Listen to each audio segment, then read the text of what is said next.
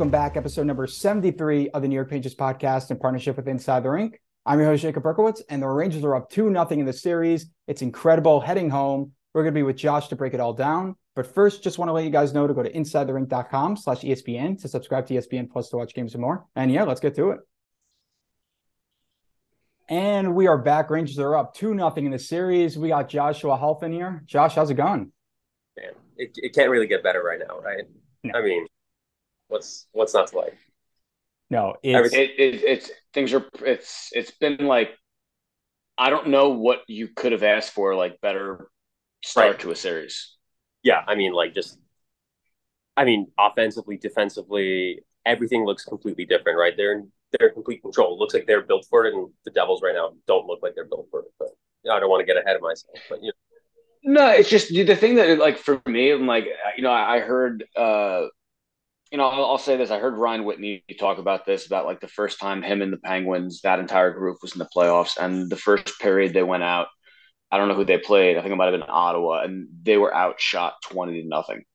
Oh wow! Yeah. Like, and like this isn't the same type of thing because I think this is a more possibly like a maybe it's a well more well-rounded team. Also, I don't really remember that 2007 Pittsburgh Penguins team in depth, so I'm not going to go you know talk about that more.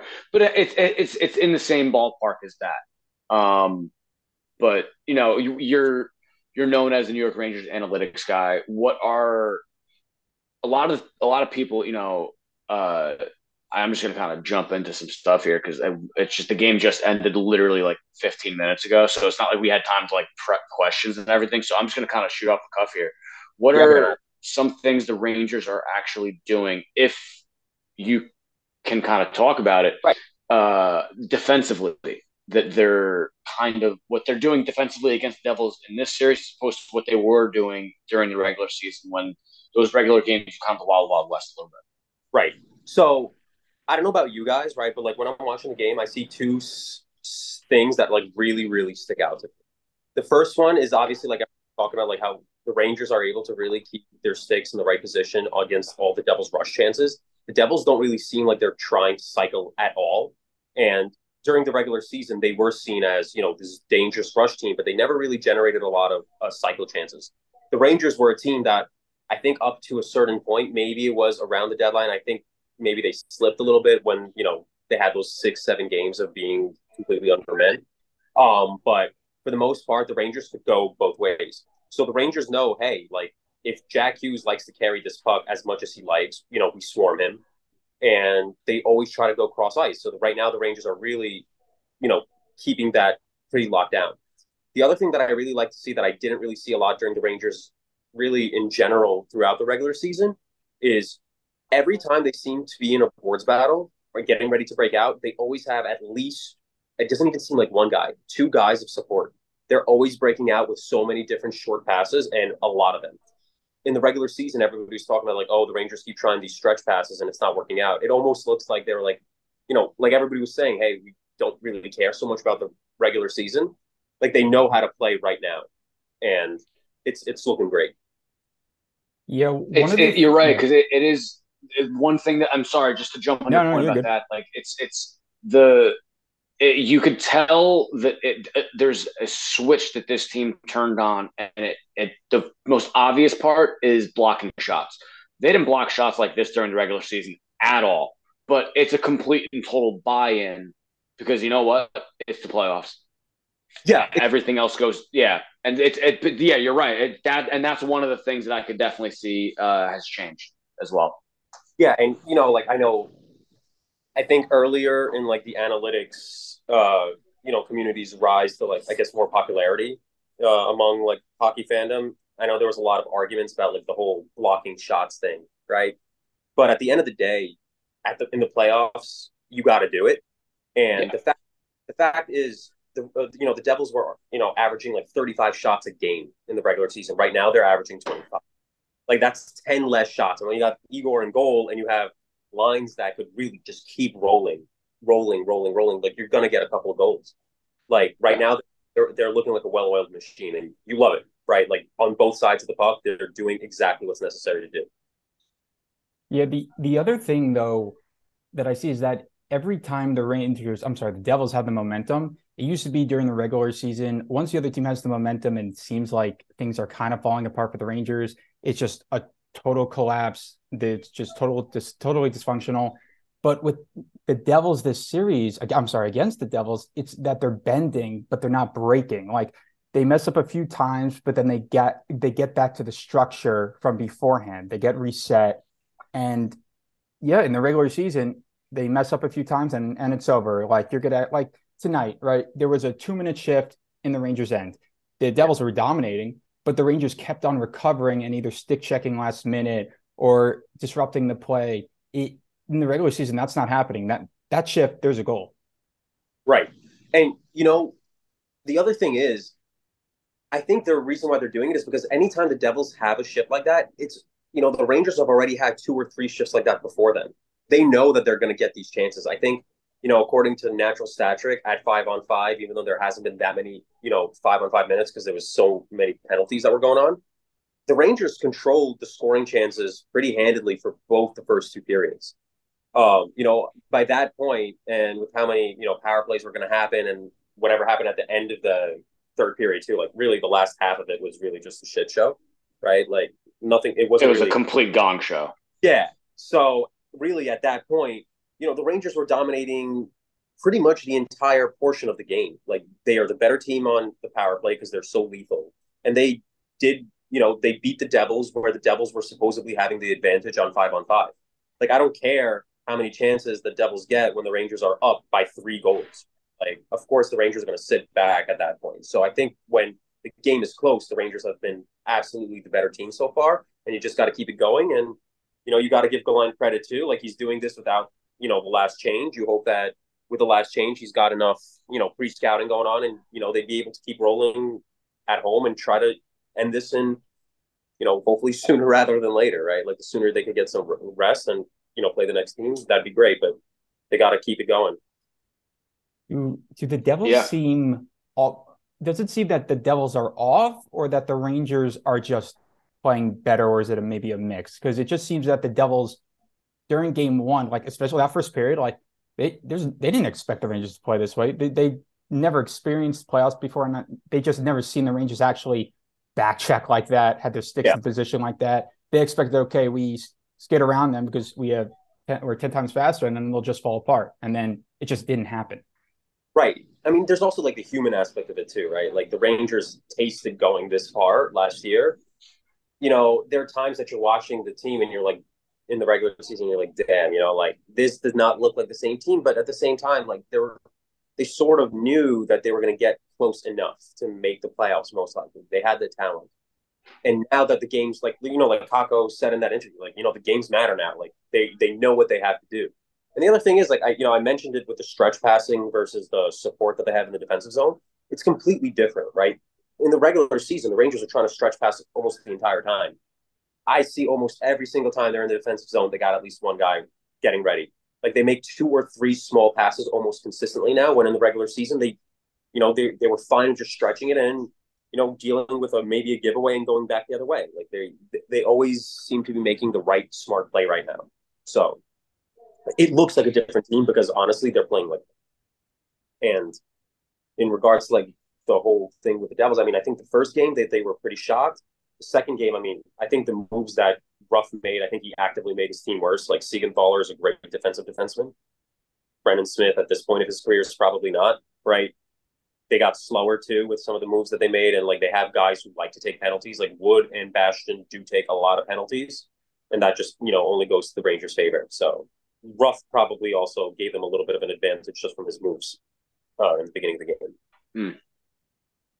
Yeah, I mean, uh, if you can talk about the kid line a little bit, because you know, quite frankly, it is every single time they are on the ice, it it seems like they're doing something good, and I, I feel like the entire Ranger fan base was just yelled, even though the, the goal really meant nothing. But when Kakko scored, it was just like, thank you. I'm I, I'm so happy that he got one. Um, so, yeah.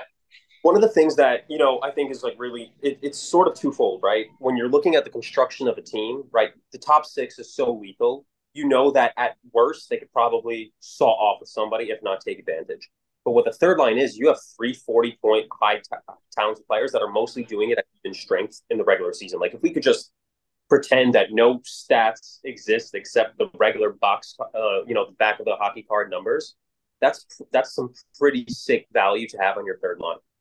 The yeah. thing that you also consider is, you know, they are talented enough to, even though if they do get a little bit weaker on the defensive zone and maybe allow a couple of chances against, they have the talent to capitalize on the chances that they do generate themselves. And I feel like they're one of the only lines that the Rangers consistently get actual shots on net. Like other, you know, some of the other lines, you know, they're really going for those high danger chances. I think that third line of the kids, they're willing to do anything. And we, we see it during the regular season too, that, hey, if they want to grind, they'll grind it out. If they want to go on the rush, they will, but they will get shots on goal. And right now that's really working out. And how many teams could really match up against it, right? Like not many teams are that deep. And, you know, when the games are this long and this tough, and so many games in a row, like this, these are the type of players that do end up, you know, breaking the series open. And right now they, they are outclassing the Devils' third line. And, you know, that gives the Rangers so many more minutes of the ice where they are the better team. Um, like the way that I sort of look at analytics, at least at the moment, is we are currently basing everything like using shots as a proxy, right?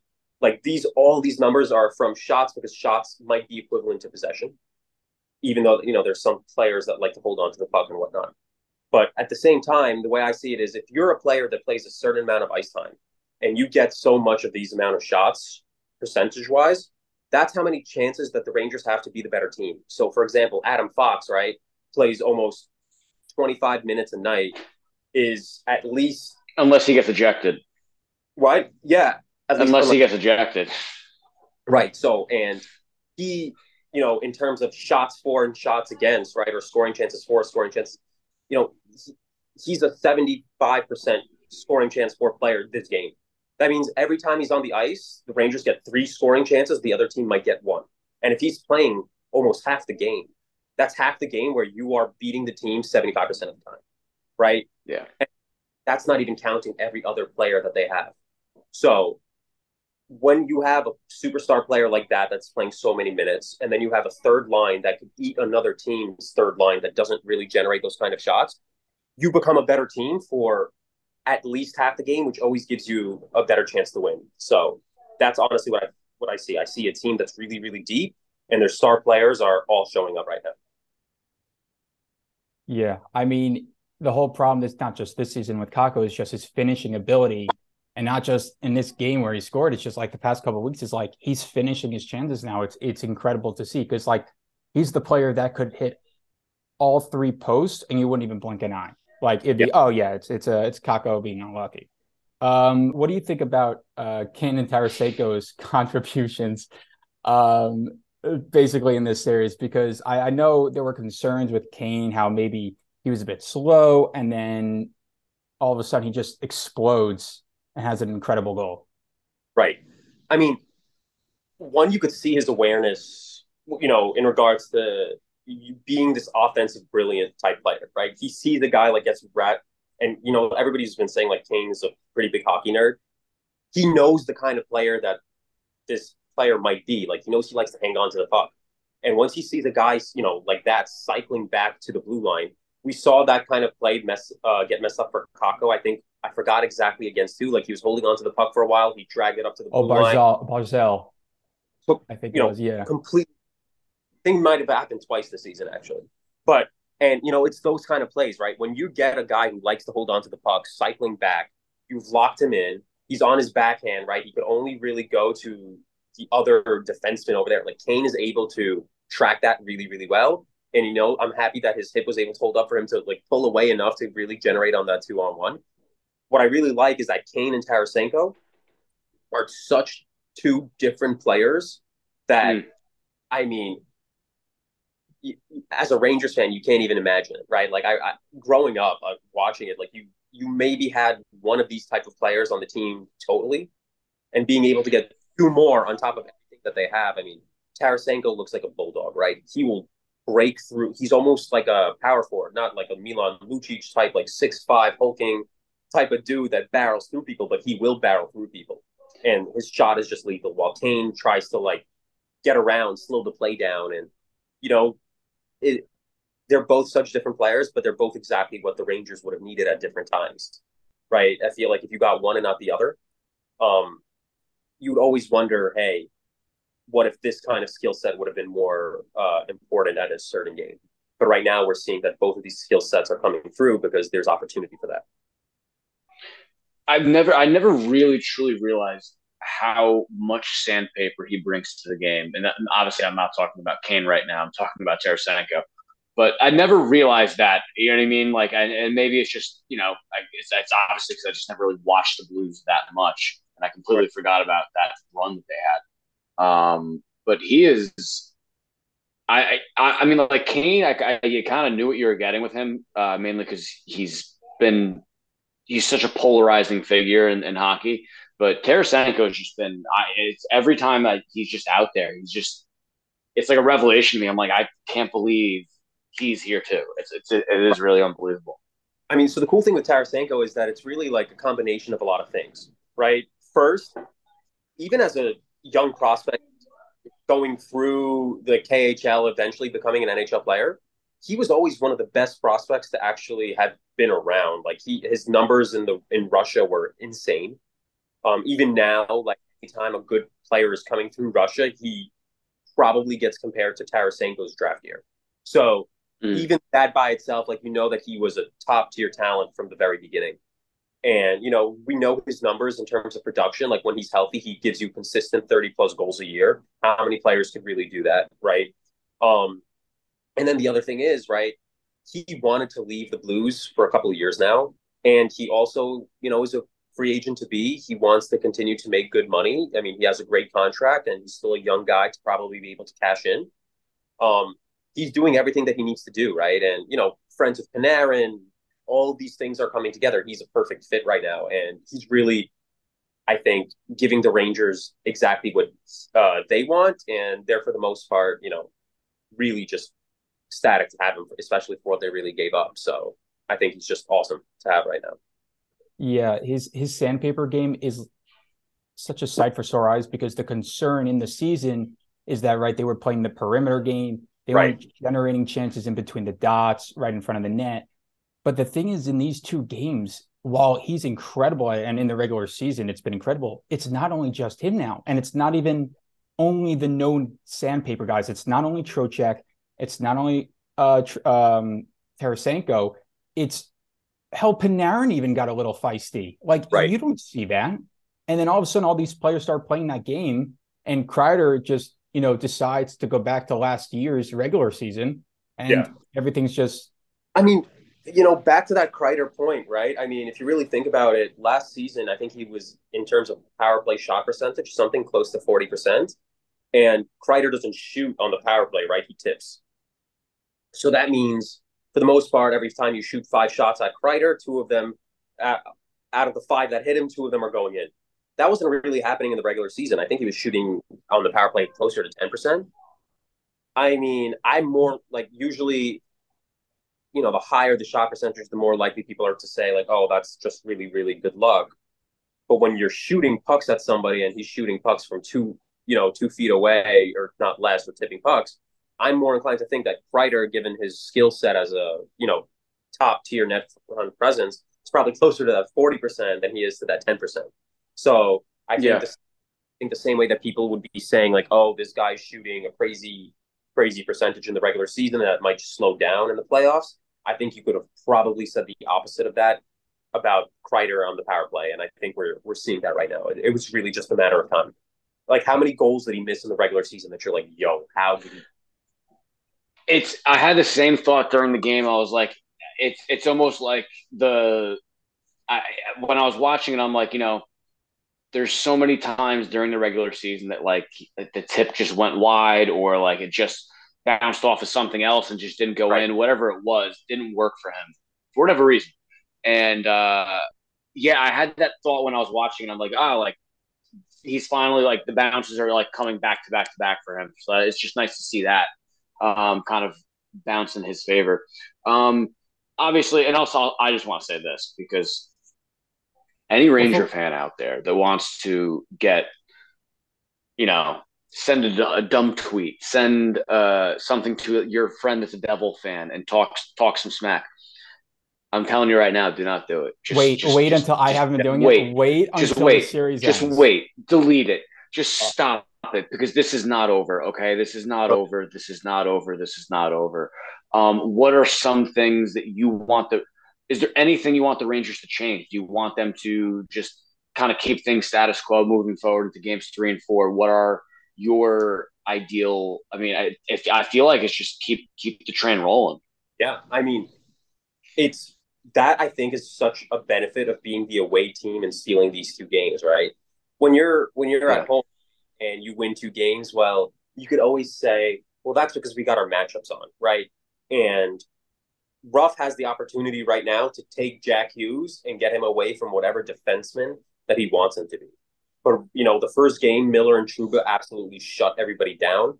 Um, they had no shots against, I think, on like 17 entries. Like they really shut down the middle of the ice.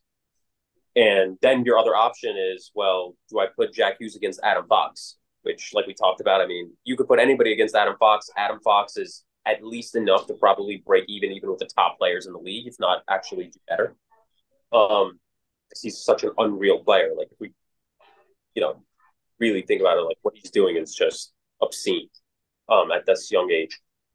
So I think right now, like the real hope is you know, don't get too much into your head, like you're saying. Like, don't think that the series is over. Keep it status quo because right now, whatever Gallant decides to do, like he has the opportunity to put on what he thought really worked when Ruff had the opportunity. Right, Ruff made the first move at this point with the matchups, and now Gallant could say, "Well, I actually really liked having."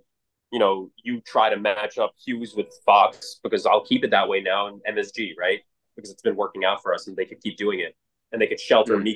Schneider a little bit more and let them take care of the third and fourth line, which, you know, I think is a really good recipe for success. Was it just I, I remember in game seven versus Carolina he started doing it, but usually does go on really focus on matchups that much? Like this is obviously something he should, right. but is, is there so like I remember I know that there's been concern sometimes, uh, especially the last playoff run versus Carolina in the first two games, like oh I'm sorry, not in the first two games, uh, it was games, uh, whatever. The point was is that he had problems, you know, matching up the lines, and he didn't really focus on that. Right. I mean, you know, I I feel like a lot of no, us, like what, what you said is totally accurate. What it's yeah. he absolutely should do. It's just you know, I, I feel like a lot of us like really like it's easy to make Gallant the scapegoat based on like how they were playing in the regular season, and then obviously how last playoffs ended, like some of his decisions. But for the most part, I think a lot of it can really be traced back to him really giving his vets because those are his guys. Um, really the full reign, right? He's giving them pretty much up until ev- like the last opportunity to say like, "Hey, this is our team. Let's do what we have to do." And that's really what it is when you're trying to compete, you know, to try to win the Stanley Cup, right? Um, so I think he was pretty much avoiding trying to make the obvious matchup choices because he did want Zibanejad against Crosby because you need him to be. And even though Crosby was really making his way with Zibanejad at, in the beginning of that series, you still wanted that because if if that's if if Zibanejad wasn't able to elevate his game to that level when they already locked him into that contract, you're already doomed for the next few years, right? Like you need that level of growth from these players to say, hey, we are actual all stars in the league. We do deserve to have to play all these minutes and try to get the game under our control because they are these good players. So I think, especially last year, Gallant was doing a lot of that. It was his first year. He was giving his guys, his veteran guys, especially guys who are under contract, the ability to do it. Now, I think, you know, with every player having experience, him not really being afraid to throw out the kid line. I mean, I think, you know, in, even in game one, right, like the kid line scored the empty net goal. I feel like it's because, you know, Gallant pretty much told them, hey, you guys go out here right now in the shutdown role. Don't pretend that it's 4 1, pretend that it's 2 1. Be a shutdown line right now. And I think they did it really, really well, right? He's using these opportunities right now to give these kids, you know, even Schneider, right? All of these opportunities to now be like, okay, pretend this is the position, right? The Devils have been getting embarrassed, right? They want to get some goals. They want to get, you know, shut them down. Um, so now that he, I think, pretty much trusts everybody on this team, right? What, you know, I think now he's a little bit more likely to make these matchup choices, but I don't think he needs to right now against this team because it, it seems that no matter what they do, whether it's the Trouba pair or the Fox pair, I, I think I'll be pretty confident for now. So right, yeah, oh yeah, we we've obviously talked about Gallant a lot on this podcast during the season, but you got to give credit when due. I mean, he came in, free scouting report, game plan, whatever it was, and to perfection. I mean, you're you're going back home to nothing. You disrupted. You not only disrupted, you just flat out stopped the Devils' speed, and even at times when they did have speed, you just didn't break. Um, and it was just phenomenal. Uh, last question. Obviously, I know you got to go. What is something? What are you expecting out of the Devils in Game Three, and how the Rangers could prepare, or do they just stick with their game plan as is? I feel like they have to try to get a cycle game going, right? Like you could only try. I, I'm sure you know Hughes will still be able to do some crazy, crazy stuff and generate chances for himself. But you know, I'm actually surprised with how little I'm seeing Timo Meier, right? Or Jesper Bratt. I mean, Meier's more of a physical force than Bratt, but you know, these are guys that I'm assuming will, you know, something's got to give. These are really, really talented players, and you got to think that they have to do something to try to get it going. But you know, Meier is going to be the reason why they ch- wanted Myers because Meier gives them size and a little bit more of a cycle threat, a guy that could get lost off the cycle and really, you know, get a really, really great shot off. And they haven't really done that. I feel like it's only a matter of time until they really try to get that game going. So the Rangers have to probably be ready for that.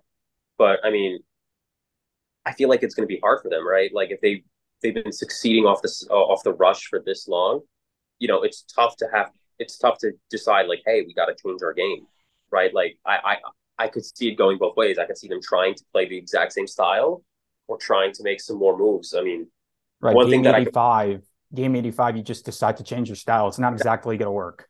Right. One of the things it's not even that it's not. It's, it's not even it's not going to work. It's, it's hard to change when you've been doing something the entire. No, no, that, that's that's what I'm saying. Like for 80, yeah. 80. I mean, the other yeah, thing I'm possibly doing is like you know, they put these certain defensemen out there right now, uh, guys that are, you know, like Kevin Bahl's like huge six six defenseman, mean guy, really really good against the cycle. Um, in theory, uh, Brendan Smith's more of a defensive guy, but they do have some more puck movers. Like obviously, Luke Hughes might be getting, I think, a game, probably game three. Um, and I think the Devils need that. I think they're really actually lacking some legitimate puck movers right now. Um, Dougie Hamilton is probably the only guy. Damon Severson is all right of a player, but he's not like this, you know, insanely good puck mover, and he's not an insanely good defensive defenseman. He's a pretty good defenseman, but more of a jack of all trades type of guy. Um, and Bahl doesn't carry the puck. Brendan Smith doesn't carry the puck. Doesn't really pass the puck really well. Siegenthaler is a pretty good defensive guy. Doesn't really pass the puck as much. Right, more of a shutdown dude. Marino, fantastic defensive player, but also a type of guy that usually doesn't pinch in right now, Dougie Hamilton is really their only offensive threat on both sides of the puck on their back end. And I feel yeah. like reason why the Rangers are having success because when he's not on the ice, that's when they're allowed that's when the Rangers have been forechecking like crazy and really hemming the the Devils into their own zone. Um like so I think we might be seeing some moves in regards to that where maybe the Devils try to get a little bit more speed and puck moving actually on um, on the back end because right now, I mean, Dougie Hamilton did not do well tonight, and to be totally honest, when your best defenseman is Brendan Smith, I think I think you've got a problem, right? So, yeah, um, I'd say so. Yeah, that, that's not that's not that great. Um, all right. Uh, I know we said uh, we're gonna wrap this up. I just wanted one more thing. Like it, it is just mind-boggling how they just I, I know we spoke about Kreider before, but I, I do not understand the game plan. Like it's mind boggling that they just said, Oh yeah, sure, Kreider, like you we're letting you stand in front of the net on the power play. No one's gonna bother you. Like it is just I, yeah. No, I, I was looking I, obviously it's only been two games. I'm trying to figure out why they're doing it because you're you're right, right? Like it, it, it makes no sense. Like what are you doing? I think the big thing is they're thinking that hey, as long as we prevent the like they're afraid of the Panarin and the Zibanejad shots. They're afraid of the cross ice moves because, to be totally honest, Vanecek, right, is a guy who moves around a lot. I remember I was listening to on Arthur Staple's stuff with Valiquette, and Valiquette saying like this is a guy who likes to battle, likes to move, but he gets lost. And with a lot of movement and a guy getting lost in coverage, right, you could nail a lot of rebounds. So they probably are trying to limit the amount that Vanecek tries to move by preventing these cross team passes because those really are usually the dangerous chances. And the other thing is, like, other than Kreider, who's a who's this type of player in the net front, like Pavelski? There's really not, you know, like really those three guys. There's really not that many guys left in the league that are this talented at that. So, you know, they're probably just really focused on what's been working for almost every other team. And, you know, with Kreider getting lost in coverage, that's going to work out. The best thing is now that he's scored four power play goals, and if they're going to start trying to cover Kreider, you're having way more traffic in front of the net. And now that opens up seams for maybe Zibanejad or Panarin to get lost and probably start really firing away from the slot. So I think now, because of the success, now they're in their heads in so many ways, right? They they probably yeah. and they move so much. Like Zibanejad and Aaron, all of them are cycling now around. Like it used to be, they were positioned in a specific place and they didn't move. So of course they're not going to be open. Everyone's just going to, you know, mm-hmm. they're just going to have that uh score. I forget what it's called, but you, you get the point. It's yeah. they're not moving. So I feel like it's weird, right? Like they put Zibanejad in the like the position that we don't like him at as the bumper, but that almost like forces him to move. Oh, I said that on. I said I posted that a couple of months ago.